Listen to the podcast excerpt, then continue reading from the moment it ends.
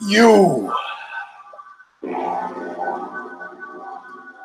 are uh, just pull the muscle now in my back. Ah.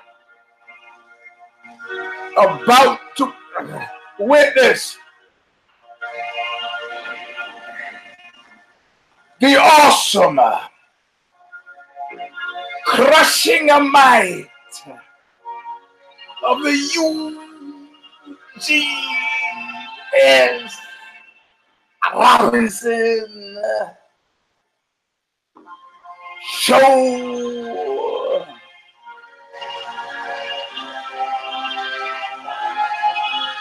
Stop it!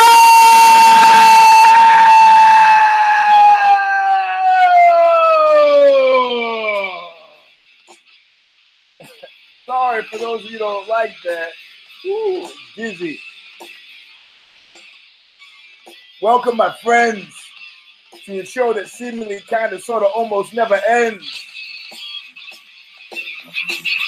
This is V38. Wow, I could have had a V8. I could have had a V38 of the Eugene S. Robinson Show Stomper with your host, Eugene S. Robinson. Post UFC 230. We got all the goods now. All the goods, ladies and gentlemen. Chris Weidman, Woodpiles, and Miss Unparalleled. It's not going to be that kind of show. If that, no shot Sean Flender here, my friend, uh, something else. But before that, Stigmata. Calling of it from the record, Calling of the Just, intro, All of Nothing, still available from Revelation Records in Huntington Beach, California, where they hit your car with a hammer. Bob Riley about to sing the words set it all off. Still available. You can purchase the entire CD. You can probably listen to it somewhere online for free, but that's not the same. But here he sings it. I'm on my way back to nowhere. I could not see so clear. I'm taking a real good look at you. I'm taking a real good look at your face. So being paid back in full, always nothing. Ah, that's it. Turn the music off. Eh, eh, eh, All right. Uh, as usual, we're going to have a question and answer session in the middle. I'll give you the high sign. You can tweet in. This is to encourage you, of course, to a uh, to encourage you to follow me on uh, on Twitter, so that by the end of the year I get my raise. It's apparently tied into me hitting five thousand followers by the end of the year. And yeah, I could do that bullshit thing and purchase them, but I don't want to do that. So, uh, as an encouragement, uh, if you are connected to me on Twitter, you can DM me or just tweet your questions at me when I give the high sign, not before, because then I can't concentrate and I got all this stuff. People say, "Oh, you do the?" I can see the group chat. I can see it's there. Do I turn it on?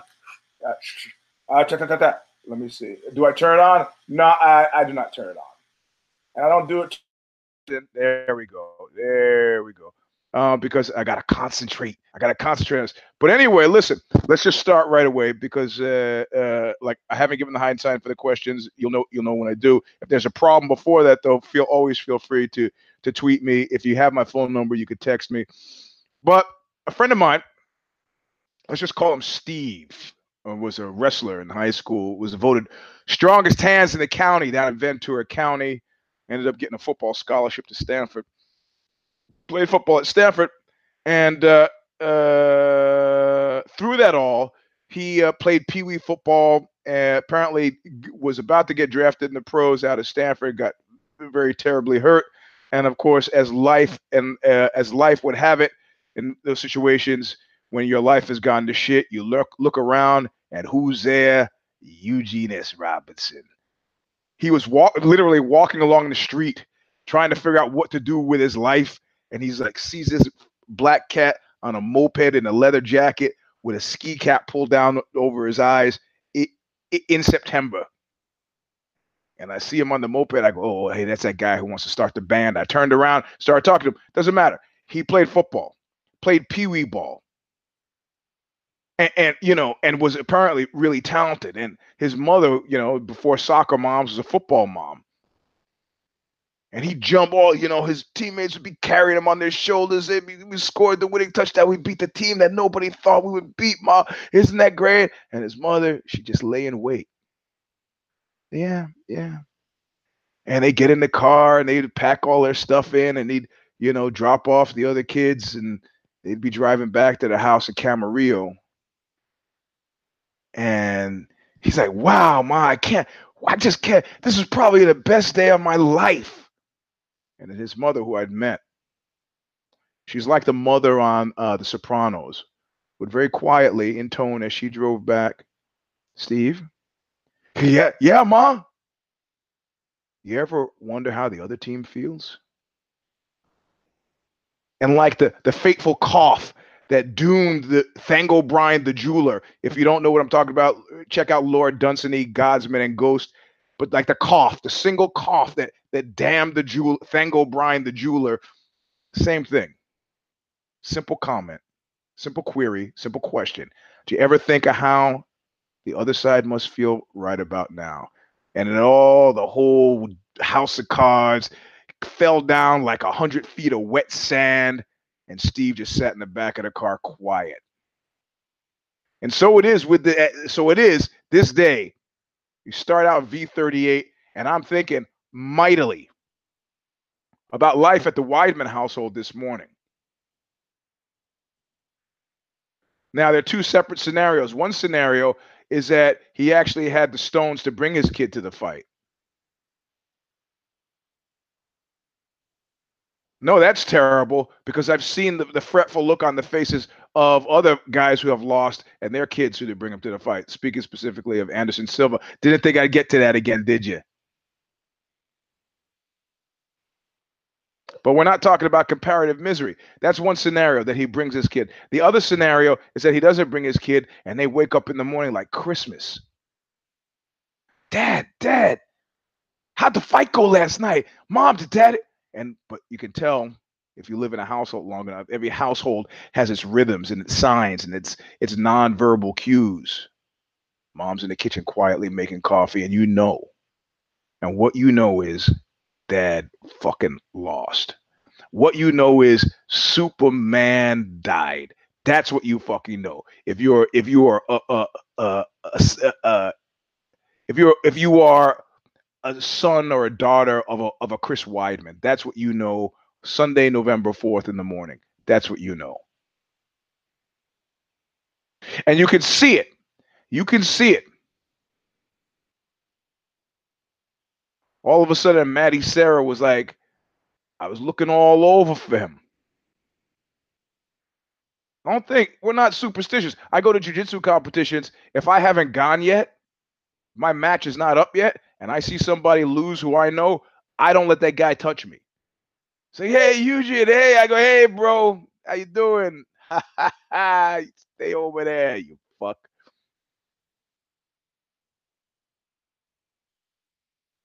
Now, some people were with glee, joy, tweeting last night. There was some variation of live tweeting going on during the fight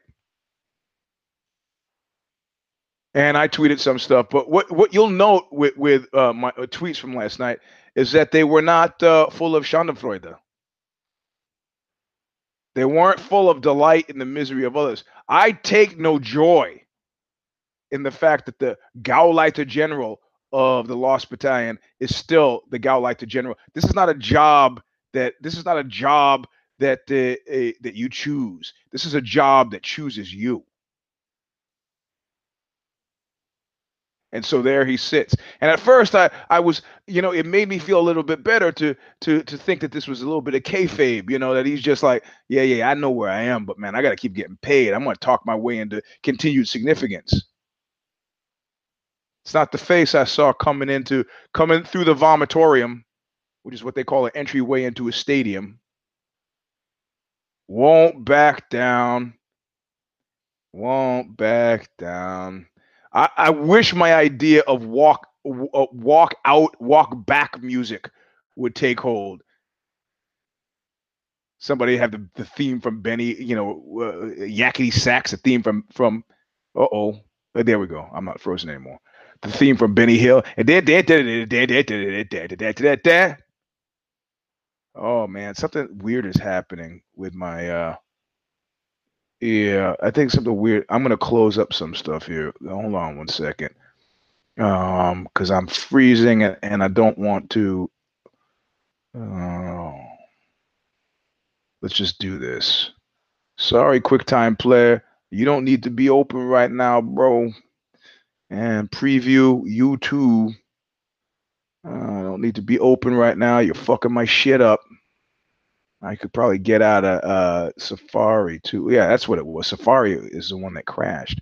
Um, anyway, so these guys were nowhere to be seen. You know, uh, Longo, Ray Longo was there. You know, because he's got to make sure the check clears. So he's probably sticking around. But I took no joy in what happened last night. I, it, it is, you know, there's a great line in a Woody Allen movie where he's talking to somebody and the guy just keeps rambling on. He kind of goes, "What I wish I had right now is a large polo mallet." And and I, I, let me let me let me explain to you why why this is why this is if Chris Weidman is a 22 year old fighter, if he's a Sage Northcutt, what Sage Northcutt? What Sage Northcutt? If he's a Sage Northcutt, you know what, man? That guy's got lots of. The biggest thing I did a, a, a piece for Revolver magazine on. Uh, sorry to be so self referential this early on, but it, it helps on Chuck Chuck Liddell, and it ties in, and uh, Atreyu and the singer from Atreyu who said some misty-ish fucking shit. I don't know if you guys pay attention to that kind of music, but he was the singer who I've met before was making out some outlandish claims about their significance in the music world. It's like, stop it, bro. What the do do you see us all looking at each other before we look back at you? That means no. But when I did the piece with him, they were supposed to roll Atreyu and Chuck Liddell. I don't know who thought this up, but it was supposed to be a cover. It was a cover story for Revolver magazine. And Chuck was healthy in his prime. And I was talking to the guy in Atreyu. I said, What do you do? He said, Well, I'm fuck, man. I'm studying to get my my degree. I go, Oh shit, and what? He goes, in uh, personal training. I'm like, fuck, these guys are pretty big, man. They're sporting covers, as far as I know. They sell a lot of records and personal training, plan for the future. I like that. You're 22, got to plan for the future. You lose a few fights like North, but whatever, man. I get my degree. I could go, I could ride this shit in the commercial real estate. Who knows? I could do anything. That's not what a 39 year old man is thinking. I'm sorry, Jacare is 39. you think that this guy's going to get TV gigs? You think he's going to get commercial gigs? You think he's going to get a commentary? How many how many people? Paul Felder did a great job, by the way. Former former don't care, now a care, and now a great color commentator. I fucking love him, love him. So like with uh, where's Waldo? I'm going to have to ask where's Jimmy Smith. That's unkind of me. Sorry, leaning against the keyboard.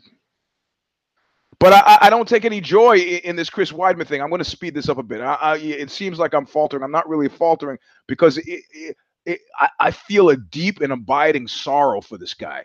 I feel a, a, a deep, and of course, in that sorrow, I is partially recognition of of self sorrow, and and you know, very very clearly deeply held personal miseries. Right.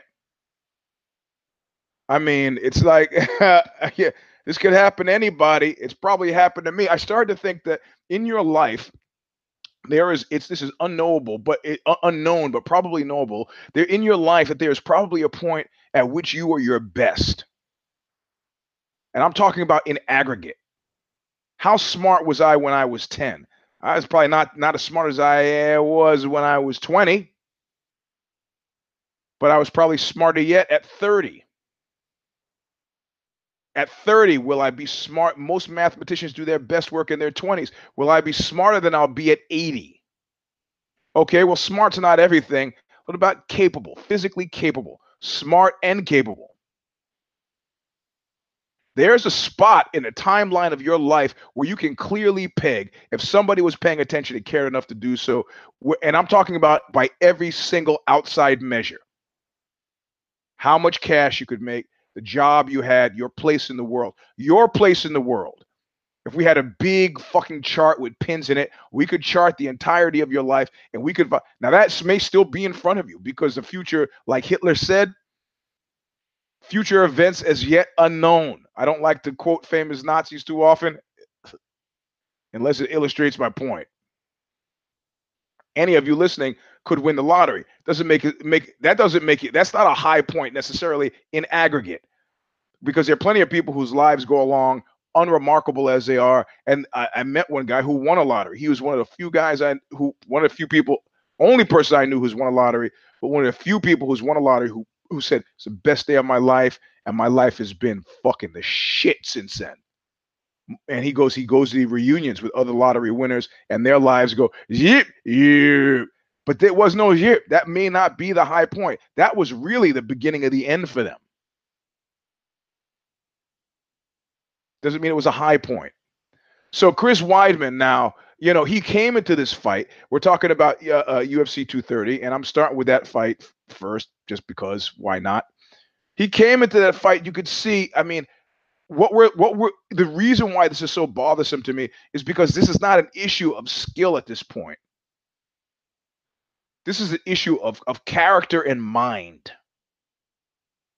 And when he came into that fucking, you know, Dead Man song. Yeah, because Tom Petty is dead. He's pretty back down, I'd say. You might consider, like, I don't touch people who lose. You might consider the guy who died uh, uh, uh, of unnatural causes with multiple drugs in the system.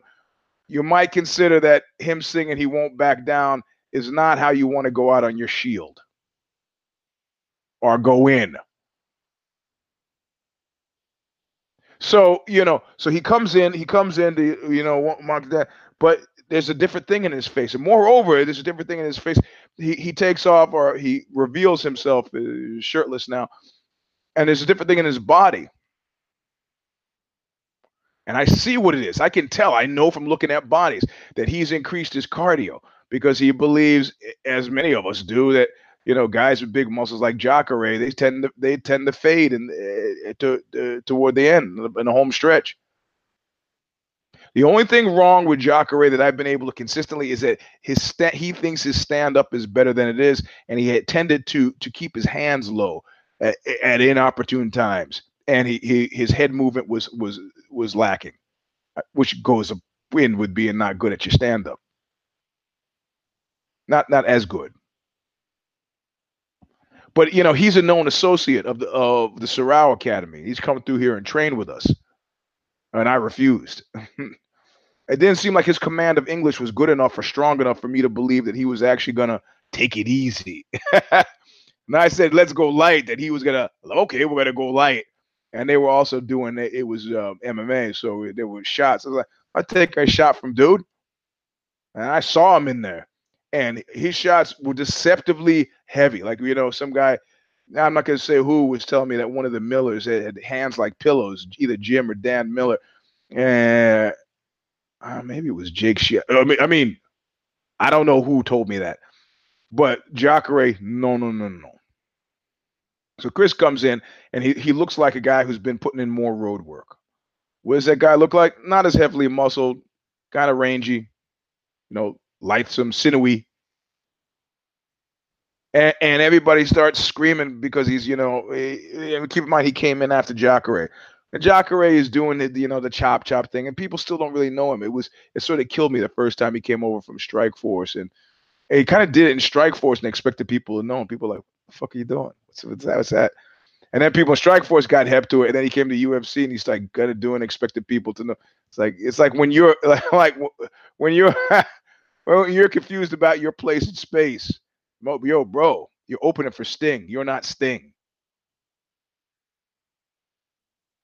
So they're kind of smattering of applause for for Jacare, but you know he was a last minute fill-in, last 39 year old last minute fill-in for Rockhold,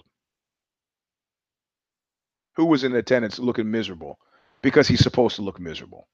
You don't want to see a guy who's injured be there and watch the guy, the, the the single, the single. I mean, at this point now, who do you think that Rockhold would want to would want to fight more? If I'm Rockhold, I want to fight. I, believe me, if I'm Rockhold, I want to fight Weidman more. That was easy money and lots of it. Not necessarily the same with Jacare. So I'm not saying they're crocodile tears, but I'm saying there's a possibility that Rock Rockhold was uh, really actually upset. So he was a replacement. Who knows what the fuck he was doing? Walking around, you know, who knows what he was doing? Unknown to me what he was doing prior to. Unknown. Could be doing anything. Hey, somebody on the phone for you, man. Hey, what, what? Okay, what's up? Hey, can you fight? Yeah. I, oh, yeah. Okay.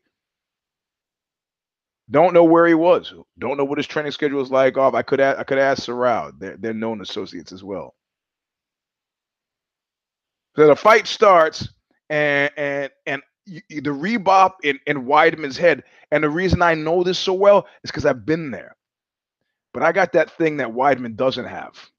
It's called craziness. So even like if they called me up, you know, it's a part of your MMA fantasy. Hey, we need to fill in in the heavyweights. Eugene, are you game? Yeah, I'm ready. I'm ready. And even as I'm getting my brain smashed against the inside of my skull, I'd be like, you know, I'm better than this guy. I'm better than this guy. Bill Burr said there are only two types of people who do that shit Irish and Mexicans. you're, you are vastly, vastly out. This is like Custer. You're like Custer, General George Custer. You uh, outnumbered 10 to 1, and you're still game because you never expected to win to begin with. You never expected to win to begin with. So you're not, this is not new information to me. With me, it's totally different.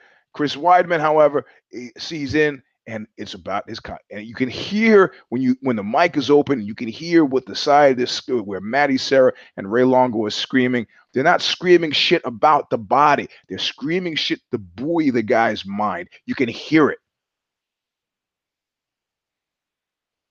and so what we need quick is proof of concept early early early and he's working on comp he's like i'm not taking this guy to the ground his jujitsu is a, a, pretty significant threat to me on the ground. Fuck that. No way. Stand up. Solid fight decision, fight, you know, IQ. And then he's starting to have some luck uh, on the feet. Busted the guy in the nose. He's bleeding. And you could see he's like, yeah, yeah, I could, I could actually pull this off, man. And the shit that he was saying was mind blowing my I remember before on the older show I said I thought it was a bit of kayfabe. I thought he's just like, man, I got to stay in the game. I'm I'm using my mouth. I'm using my mouth to sign my check. Fuck you. Fuck you. I want to fight King Kong, and then I'm going to fight Godzilla. Then I'm going to fight. But no, no, no, no, no, no. No, he's serious. He goes, yeah. After I get my championship belt back, I'm going to probably bu- bump up and weight, work on the light heavies. I really like my chances against Jon Joe. The fuck, yo, man. That's a kind of reckless. How how reckless can you get?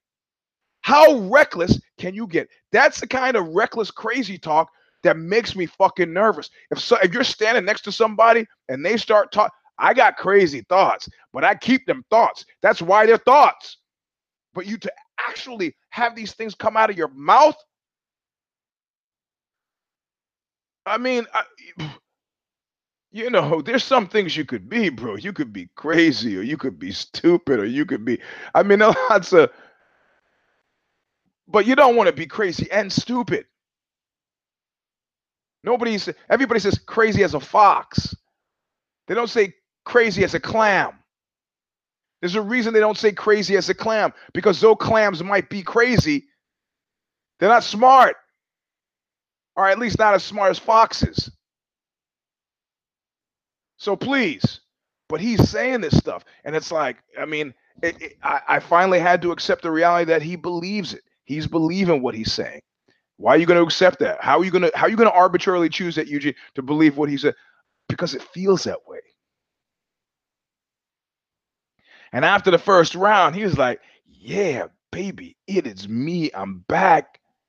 Get my fucking belt back."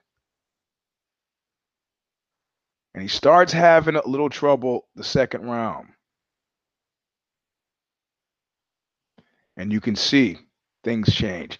And the switch is not off, but the switch is you know, like right before you're about to have a brownout and the lights are like.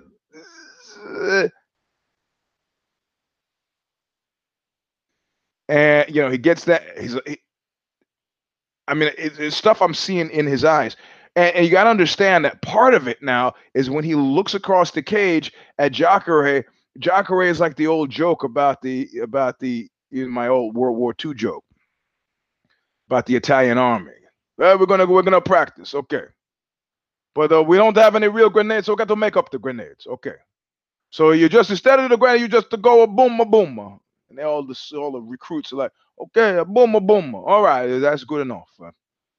All right, so now you you got the rifle, but we don't have a rifle. We don't have it. So we just uh, we just go, okay, you see you see him, you come and you go, you go bang a bang. Bang a bang. You know, and the guy, you go close quarter, you get a close quarter, you get your bayonet on the front of your rifle. And you go, and you go, a poker poker, a poker poker. And so the big battle comes, you know, and they go go out, the Italian army is against the Germans, right? The Nazis. A boom, a boom, a boom, a boom. Guy keeps coming. Oh shit. You know, a bang a bang, a bang a bang.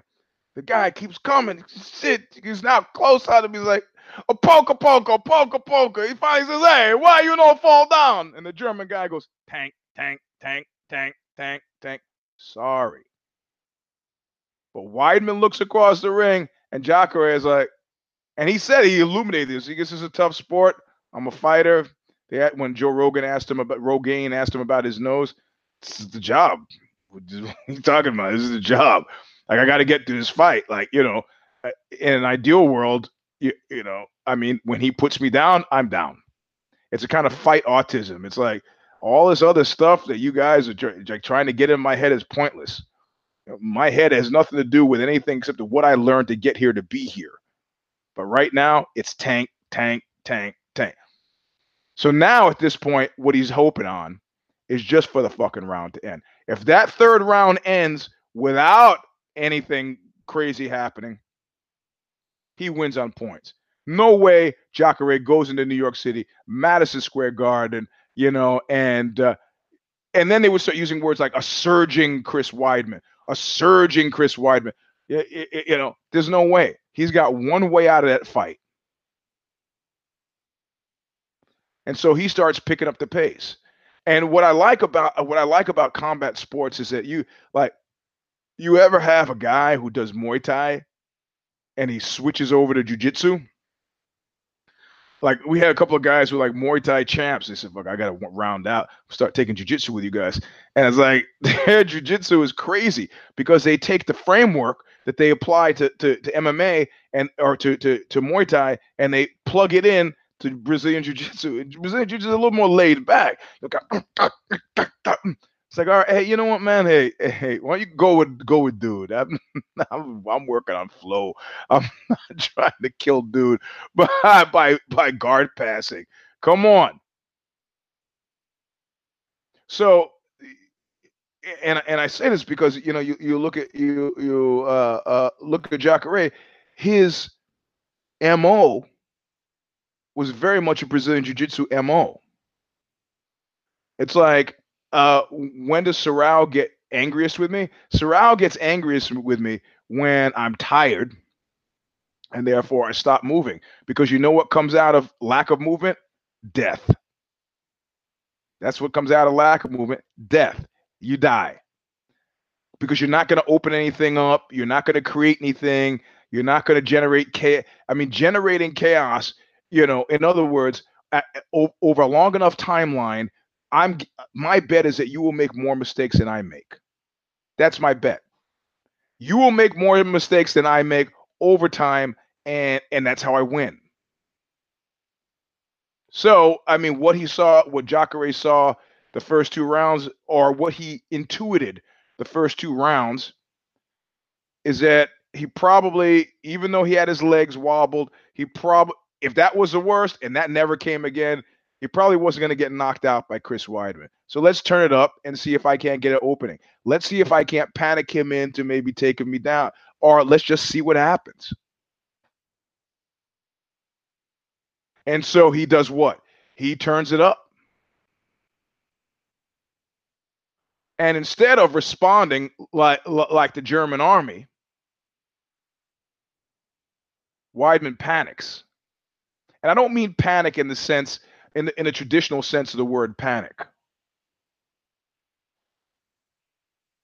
But he he's he was caught up in the emotion of a moment that seemed to think, I mean, listen, the people who bullshit themselves, this is paradoxical. People who bullshit themselves the least are the most deathly honest uh, uh, with themselves. Because you have to know what the right notes are to play the wrong notes. You have to. You know, Norm Macdonald at one point does this great skit where he's talking about being a deeply closeted gay man. And Larry King says, Oh, did, is this something new? Did you just admit to, to being gay? He goes, I'm not gay. it's a really hilarious story. He just keeps repeating. It's like he's looking at Larry King like, I'll, I'll repeat this joke as many times as I have to to convince you, you know, eh, until you get it. Or not. So Weidman now in this flurry, his his panic is driven by and, panic is uh, is driven by non-fight based reasons. There was nothing happening that was there was nothing happening on on the physical realm that would give cause to panic. And you can tell, like with jujitsu, if a guy starts moving too much, you can tell if a guy's just kind of moving because he's just moving because he wants to kind of, in case younger guys going with me want to tire me out, or they get or just just to see what happens, which is a half step toward actually knowing that. Well, if I keep if I keep going like this, that guy is gonna. If I move my hand, he'll hear and grab. So he's eh, so Jacare is actually using employing some you know tried and true, just kind of maybe you know is the overriding orientation to what else a jiu-jitsu one. That's what he's applying. And so he's backed up with his back to the cage because he won't back down. Weidman starts swinging and gets caught with what appears to all of us to be a glancing blow to this portion of his head. Now, if you've ever hit anybody on or about the face, you know, you kind of break a knuckle here. Your best spot is here because it turns it, it, it, turns the head, maybe get a knockout, or you hit the ear. I've had a guy hit me in the ear in in uh, uh, training. We were doing some MMA stuff. He hit me in the ear and I fucking went down, bro. And it wasn't like I was fully cognizant. I was not out, but it, it was enough to fuck with my balance. But once I was on the ground, I was there, right? I was uh I was like able to move. I could have fooled the ref quite easy. But of course, I started to have super bad vertigo after that. And it was pretty clear to me that probably that was my third concussion. First two from rugby and this one from from you know, the Fight Club. So he gets his bland, grant, glancing blow on the head, and and his his right leg he drops. And Jacare it was that it was like a walk off walk off knockout. And but you know, Darren, people don't give like Yamasaki had the balls to fucking tweet about Dan Miragliotta. And listen, Dan Miragliotta stopped that fight one time too early, got lambasted for him uh, for it after that, and after that, woe betide you if Dan Miragliotta was your fucking ref because he's just gonna let you die in there. He doesn't give a shit, man. He's like, look, it's better to clearly in this sport, based on how the mail is running, it's better to, to, to stop it too late than to stop it too early. Fuck you and I defend Dan M's job a, a hundred times. Nobody, what, what, you know? I mean, eh, look, you don't want the guy complaining. And those, and those, and those, the subsequent three or four shots that Weidman took were not going to be enough to knock him, as Tank uh, inelegantly said on the queer street. See, I we went back to Tank Abbott because it tied into Tank from the joke. Got it? So he lets him hit him, and, and you know, and then Jacare is like, "Come on, bro, come on," which was wonderful. I, and again, because it's Jacare and what I know of him, it's not, you know, sincerity is everything. And once you got it fixed, you got that made. It's not that Hollywood thing. It was legit. It's like, man, I know what out is out. This guy is out. Please, please, please, please don't make me hurt this man any more than he's hurt. And then you see that you see that fadeaway camera in the background of Chris just sitting on the canvas with his knees up. Last time I saw a look like that, I was at an orgy. All right. So here at the top of the hour, let's have the question and answer session. If you've got questions, eh, uh, you can you can DM them to me via Twitter, ah, and, and I will. God damn it, and I will answer them. Yeah. Let me see. Oh, uh, probably not. Actually, I got like one percent. I have one percent on the phone.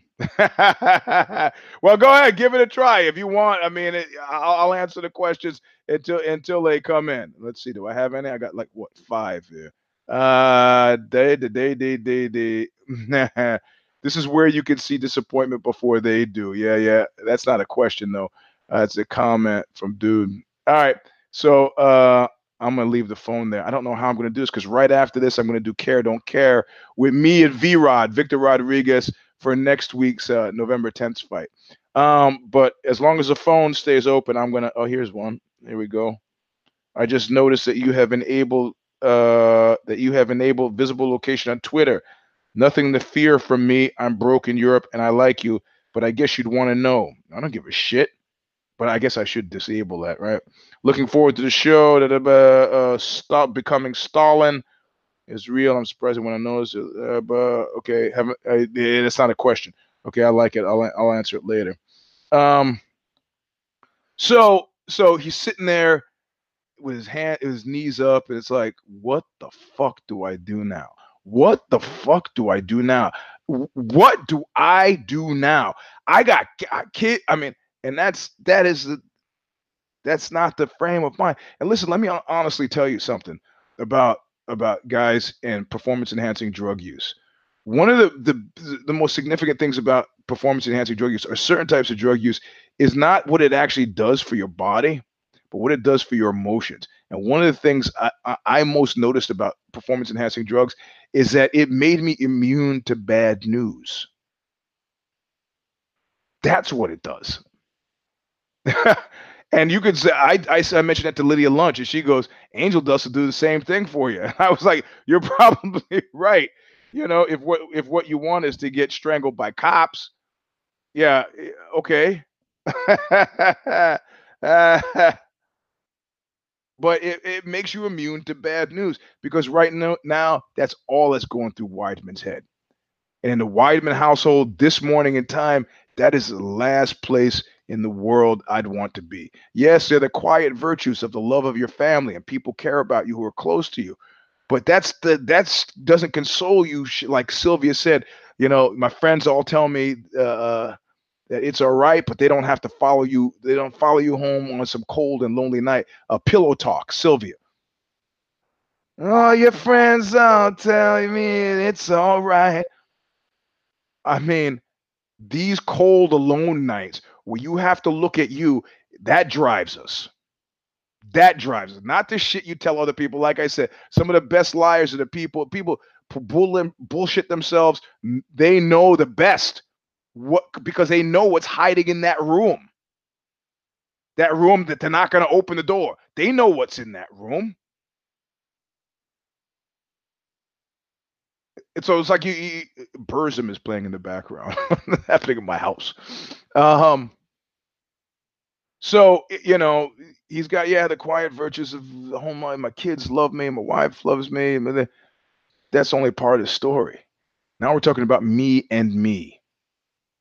That's what people keep saying. Oh, DC, he's gonna fight. He's gonna fight Lesnar. And well, you know what? Let me tell you something. Let me tell you something. That's not the Dark Knight for, for DC. You know how I know? People were booing him. People were booing him. And I have people who were at the fight in, in Madison Square Garden. And and and they said, man, it was resounding booing. I don't know if in the in the production truck what I heard, and I tried to watch the fight. I tried to watch the fight for free at uh, at this great uh, uh, uh gym in Redwood City and then I had it was like a horror movie when like okay seven o'clock you switch over, and I'm looking up at the big screen and I can see the dude is trying to do it on Fight Pass. I'm like, man, I, I wish I had known it was Fight Pass, bro. I would have just gone to the wine bar to start with. Because I'm telling you, that shit's not working. I waited 12 minutes, fucking got in the car, went to the wine bar, and got it right there as uh, as Israel. That's how you, that's how you, knocked out uh, uh, Derek Brunson.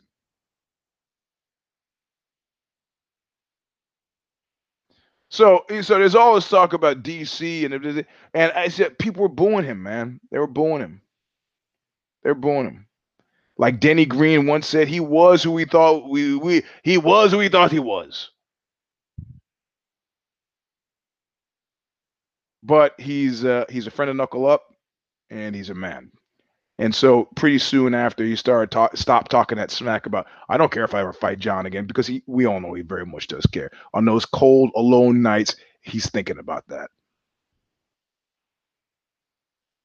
And Lewis, you know, uh, before the fight, he was like, "Look, you know, dudes in your head." He wasn't speaking specifically about DC. He was speaking specifically about heads and loss. You've, I mean, especially if the guys I know who have been as decorated as as as DC, and keep in mind I've known a few, like Mark Schultz, brother of Dave Schultz, Olympic gold medalist in wrestling. And sometimes what drives guys like that is a pathological aversion. In my mind, of course, a pathological aversion to losing. They win not because they like winning, but because they absolutely can't stand losing. It tells them things about themselves that they don't want to hear, stuff that maybe is locked in that room at the end of the hall that they would just assume leave leave, leave back there. But Chris Weidman, that shit that's in that back room, that it's coming out. It's crazy. you can't you can't avoid it. It helps being in the mist. That's why he says the shit that he says. Look, if I'm running over the hill in the mist by wood piles, that's a really convenient excuse for not knowing where the fuck I am. And saying, hey, when I bump up, I'll fight John Jones, and then I and then I then I'm gonna kick guy. I'm gonna lay the plan for Spider-Man. I'm gonna put the S on Superman's chest. I'm gonna wrestle with Hercules. I'm gonna swim across the seven seas because I'm Chris Weidman. Beat, beat y'all to the beat. Come on. So DC knows. DC knows that the only fight for him, the only fight of any significance, the only fight because the big lottery ticket is him and Johnny Boney Joni. And it's just I got to know if he beats Johnny Boney Joni, it's just a blip on Johnny Boney Joni's screen for him. But dude, could hey, talk about MMA fantasy. He's beaten everybody. And then the finally his last fight before he retires he beats John Bone Jones. I mean, that is so fucking tasty. I'd want to do it. And you can keep telling yourself, oh, it doesn't matter. I have nothing to prove. I'm the double belt holder. But that not last night, people were booing him. Why would they do that? Why would they be booing him?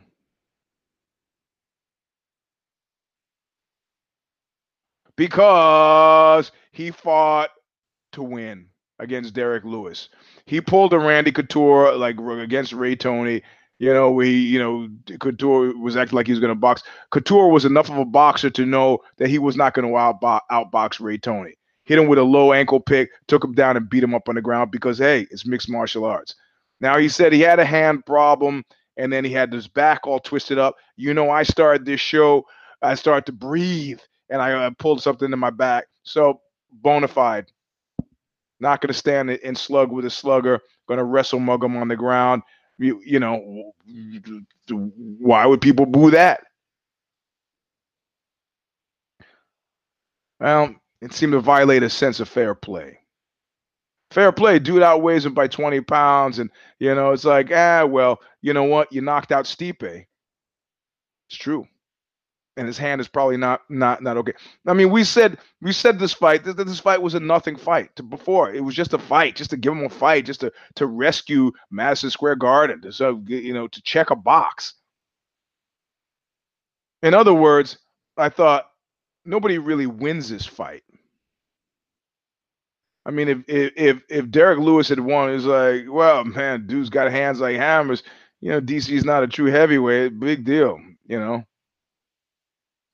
DC wins. DC wins is like, well, you know, dude's got a bad back. He just fought like less than a month ago. It's like, come on, you know. He, he is a belt holder. eh. But what I didn't count on, and what none of us counted on, was the fact that nobody really was winning this fight, but we didn't count on the people who lost the fight losing the fight. By which I mean, we nobody expected. I mean, you can live with Derrick Lewis winning, losing. It's all right. You know, dude, still still who he is. He is as he is. But if you think DC and he's a friend of Knuckle Up, and I've traditionally gone gone light on friends of Knuckle Up, but uh, if you think DC won that fight, you're absolutely positively wrong. One implies gain. I'm gonna have to say there was nothing gained by this fight. I mean, what you know, I mean, you you help you you're a company guy, you help the organization. There was nothing gained from a fight perspective for this fight. It advanced to no narrative. It didn't prove anything to anybody about anybody. It doesn't even te- he he starts saying Brock Lesnar and uh, uh, uh, Jonathan Snowden was telling me he goes uh, he's like you know you guys are acting like Brock Lesnar. I go you're acting like Brock Lesnar. We don't know who Brock Lesnar is. We know exactly. And he goes, well, you know what? Since Brock Lesnar started fighting, about fifty percent of people have probably turned over. And I was like, ah. hmm, he's, I think he's right. he's actually probably sort of right. Fuck, Snowden, Snowden schooling me. He's right. So some people with don't. I mean, you know, they don't remember even when he started. Oh, okay, yeah, the guy's had a legit MMA career, but eh, but but he's no, you know, he's no. Who's like a he's no Bob Sapp. oh, gotta keep the penis out of the shot. Apparently, he's no Bob Sapp. For those just listening on the radio, I, I got a big uh, Oxbow poster behind me. Now, Oxbow is my band. This was probably a high point for Oxbow, where you see all the top. We were sponsored by people. This was our tour poster. They slathered German cities with this poster. And somebody in one of the German cities assiduously cut out all the caveman penises. You can see the caveman there with a, a portion of his penis. So, um, so DC, I think, lost, man. He didn't advance any narrative that felt. I mean, the reality of it is, what should have happened what should have happened if you guys wanted to if the bald one was genuinely interested in think think about this for two seconds. Just bear with me. Think about this for two seconds.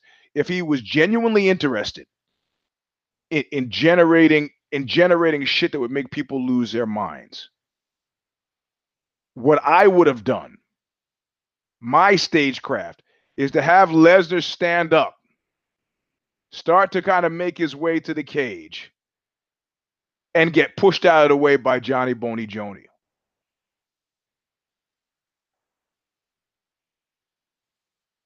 Because DC could say, you guys fight it out, and then I'll fight the winner.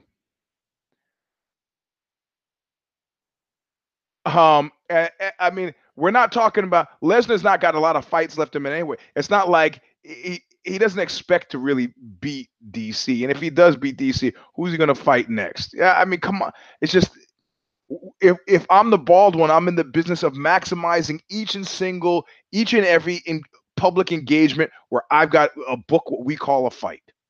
Maximize. I'm not unless I'm looking for a tax write-off. Maximize. So, sorry. So a uh, um, that's what I would have done. But just to mention Brock uh, Lesnar, it's New York City, man. It's a media center. You can't get these cats to show up. You make tomorrow's fights today. So he's got the two belts and he's got he's broken a bunch of records. And you know what? Nobody cares. Nobody cares because the Moby Dick storyline is the storyline. The Captain Ahab storyline is the storyline. Your Rocky moment sits in New Mexico, Johnny Boney Joni. And if you fucking pull that off, oh boy, moi, that would be some fantastic fucking MMA fantasy shit. Part of my MMA dream. And if you lose, hey man, hey, hey, hey, I tried. I came up short. And then can I live with that? Much more so than if I don't try a third time. That's why a lot of us became fighters anyway. I'd rather get my ass kicked than run away. Every time. Unless it's foolish. if running away from something that makes it good that, you know, I say, hey, bro, guys outside with a few AR 15s and a couple of other dudes and some dogs and shit. Oh. okay, I'm gonna run away to live and run away another day right now. Thank you. I don't feel bad about that at all. That's called survival of the fittest. Again, chart the flow of your life. See what moment you were your best. Now, these guys complaining about about women and not, not, realizing that women women are people, you know. But men have this idea that sometimes women are like super villains. Well, you know, she did the bit, that she did the did. Oh, here we go. We got a question. Yes, I accepted the request. Okay. Um. So so anyway, so so DC. If I'm DC, I shit can the Lesnar talk. Eh, you know, um, uh, right now I step out of the way, let let uh, Johnny Boney Joni and Gustafsson do their thing, and I think I think Gustafsson's head is in a fucked up place. He hasn't really fought since since then, and he's had a weird place, and he's in that place, a cold, cold, dark wake up place of aloneness.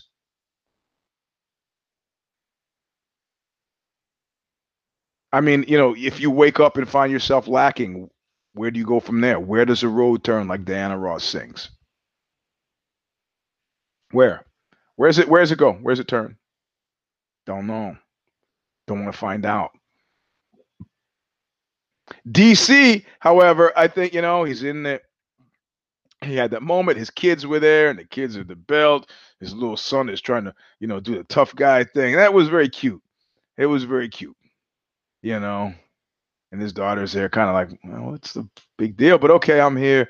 And his wife is there, giving him a kiss for all you bitches out there trying to, you know, get with my man. I'm gonna, and they got her knobbies hanging out. That's a good picture. Is that politically incorrect? Should I say breasties? But it was a good picture. And I felt good about that picture until he went for it. Until he talked about and Joe, he went for fucking Joe. And Joe is a company guy. Go, Joe has got to do it. He's got to bring up Brock Lesnar. But you don't have to go for it just because Joe Joe gave it to you to go for. I, right, right away, I say that that cokehead cheater. If he, I, that's what I'm thinking about now. I'm pulling my chair up. You can gin up other fights. I'm pulling my chair up. I got my popcorn ready, and I'm watching the Mall or Mall Johnny Boney Joni. That's what I'm doing on November whenever uh, whenever the fight is or December. I'm not even thinking about Brock. Brock. Brock's got his diverticulitis. He's got problems of his own. Right now, I'm thinking about the next big fight. Get my kids around. And I say, kids, kids, you see that guy? That's the guy daddy's gonna beat coming up.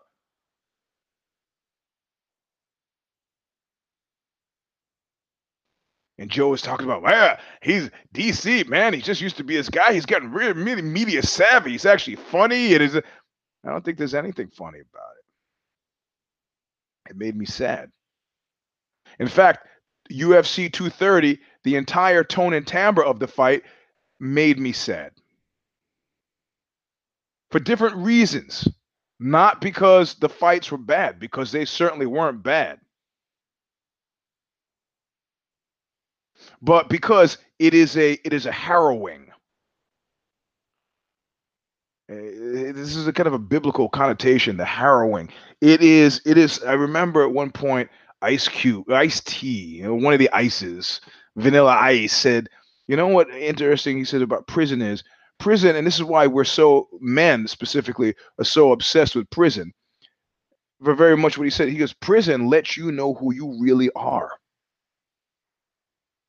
If there's one way to get out of the Lost Battalion, apparently it's to go to prison. Prison tells you who you really are and where you really are.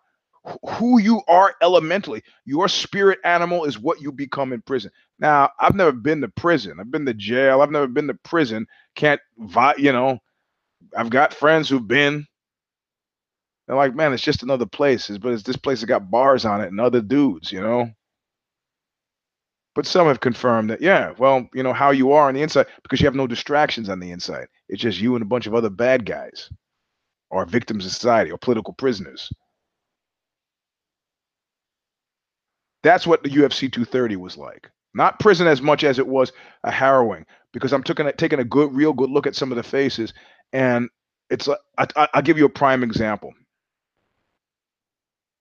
I'm having sex uh, with this woman.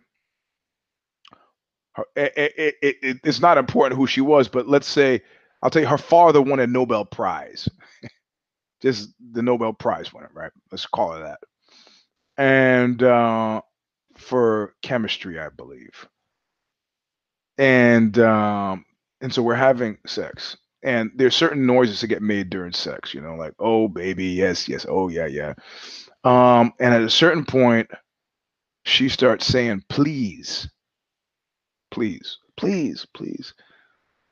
But the please takes on sort of insistent quality enough to pull me out of the flow. So I start paying attention. Please. And I'm thinking, I'm thinking about, I'm thinking about the tonality of the word please. It's not, oh, please, please, and the rest of that sentence is give it to me. That's not what I'm hearing. I'm hearing, please, oh, please come. And then I said, I, I don't want to look down. I don't want to look down at it. And she, and I look down and I, I can see this look on her face that tells me everything I don't want to know, which is the fact that I haven't had an orgasm yet has made her feel wanting, less than desire, desirable, and totally inadequate. So that please was a horrible cry from from a from from from a depth. And then I did the worst thing in the world at that point. I was a younger man then. I could see it meant way too much to her. So I just stopped. I just let her off the hook. Like, all right, you know, it's taking me 15, 20 minutes to blow my load. It's not your responsibility. It's okay. It's not that big of a deal. Relax. And of course, then the narrative, I'm not good enough, was just cemented. Cemented. The parallel to this fight is pretty significant. Saw a lot of desperate faces. I heard a lot of boos. One genuine, I, I saw a lot of tanking, tank, tank, tank, tank, tank, tank. So that even, even you know, the the misery that you get from ha- ha- contemplating the Weidman household on Sunday morning is not even counterbalanced by the kind of joy that you think that the, Jacare household is is feeling. It's like, yeah, and he felt bad himself. He said, "The guy's a warrior. The guy's, I- you know, I didn't want to have to hit him those extra three times. It was terrible." Now, Israel, you want a high point? You want an emotional high point? Yeah, okay. Israel Adesanya, that was some shit. I'm gonna, in fact, I'm gonna do V Rod show right now. I think it's on SoundCloud. It's it's not video, it's purely audio. So wherever you hear that, that's what we're gonna do at 3:30, which is in seven minutes. So I'm gonna ring off of here in two minutes, charge my phone up for five minutes, and see if I can't uh, get dude on the phone. But this is very strange, right? If we use a drug analogy for for fights, what we have is something that delivered a great kick. It was a good drug. It was UFC 230 was a good drug. But are we having a moment of clarity where we're saying that, yeah, man, we got to get over these drugs? Not necessarily. It's just we're having a moment where, like, hey, Eugene, you want a drink? Nah. Eugene, you're an aggressive, disgusting alcoholic. Certainly you want a drink. Eh. UFC 231? Eh, okay. These fights were good, weren't they? Yeah, they were they were good, bro. But you look down like that William Burroughs naked lunch moment where you actually contemplate what's on the end of your fork. You have a real moment looking at what's on the end of your fork and you go, it's a carcass, man. It's some woman who's like, if I don't blow my load, this is gonna tell her shit about herself that she'll she's never gonna get back from. She's never climbing out of. She's never gonna be okay with. This is looking in the eyes of a guy who who who who who can't find his trainer and is going to go home to the sad faces of his children on Sunday morning. Because he really believed that the conversation about him being a championship, a champion again, fighting in championships was made sense. Who does those rankings? Looking at those rankings, I was like, are you crazy? Are you crazy? How do you, how what kind of are you using the BCS? What kind of system are you using to come up with these rankings? And DC talking about retiring in March because he's got enough money now, or just training kids and need the Brock Lesnar thing. Eh, beating Derrick, his back is fucked up. Lewis, who actually showed a good, it was his kicks were not bad. I mean, he was all right. You didn't give him the mic, so he didn't get to say anything kind of cool and funny and have, no, man. We just got a bad batch of hooch. In other words, it was fine hooch, but it was just didn't sit sit well with us. That's what the booing was about. Anyway, I gotta go. I gotta start the Care Don't Care preview with V Rod, Victor Rodriguez. Uh, I think it's on SoundCloud. Go to uh, follow me at Eugene S at Eugene S Robinson or go to patreon.com slash the stomper. Somebody said, hey, when you start OZY Confidential, does that mean that you're going to stop doing the, the, the, uh, the stomper? No, never. The only thing that gets me to stop doing the show stomper is if you guys stop donating do, donate money. After the fights last night, I drove up to Oakland because a guy owed me four hundred and fifty dollars. He got cute. He gives me four hundred. I fucking man, I don't fucking do this. And I can see he's got cash in the wallet. He'll give me that. Because well, what am I gonna buy? For, what am I use for drinks? So I thought you had stopped drinking. I don't care about that. So I fleeced the guy. I got like four, fleeced money I owed. I took 422. I go, all right, bro. All right. All right. Uh, you know, I want the rest of the money. He's like, oh no, I get you, Eugene. I get you. I want the rest of the money. I mean, I think he was. I was just gonna say, oh, it's only 38. No, man, I want the money. I want the rest of it. I don't twenty-eight, thirty out of whatever. I want it. I want it. So patreon.com slash the stomper. You can give a penny, you can give a nickel, 50 cents, whatever. Do it. Uh, it, it, really actually helps. So, uh, but I got to go to do care, don't care right now. Thanks for listening. I'm your host, Eugene S. Robinson. We'll see you again on Tuesday for If I Did It, immediately followed by If the Shoes Fit, PR Kerfuffles in MMA, PR Kerfuffles Beyond. I'll go more in depth to the to the to the nature of a lost battalionage on that show. But until then, uh, look what you made me do!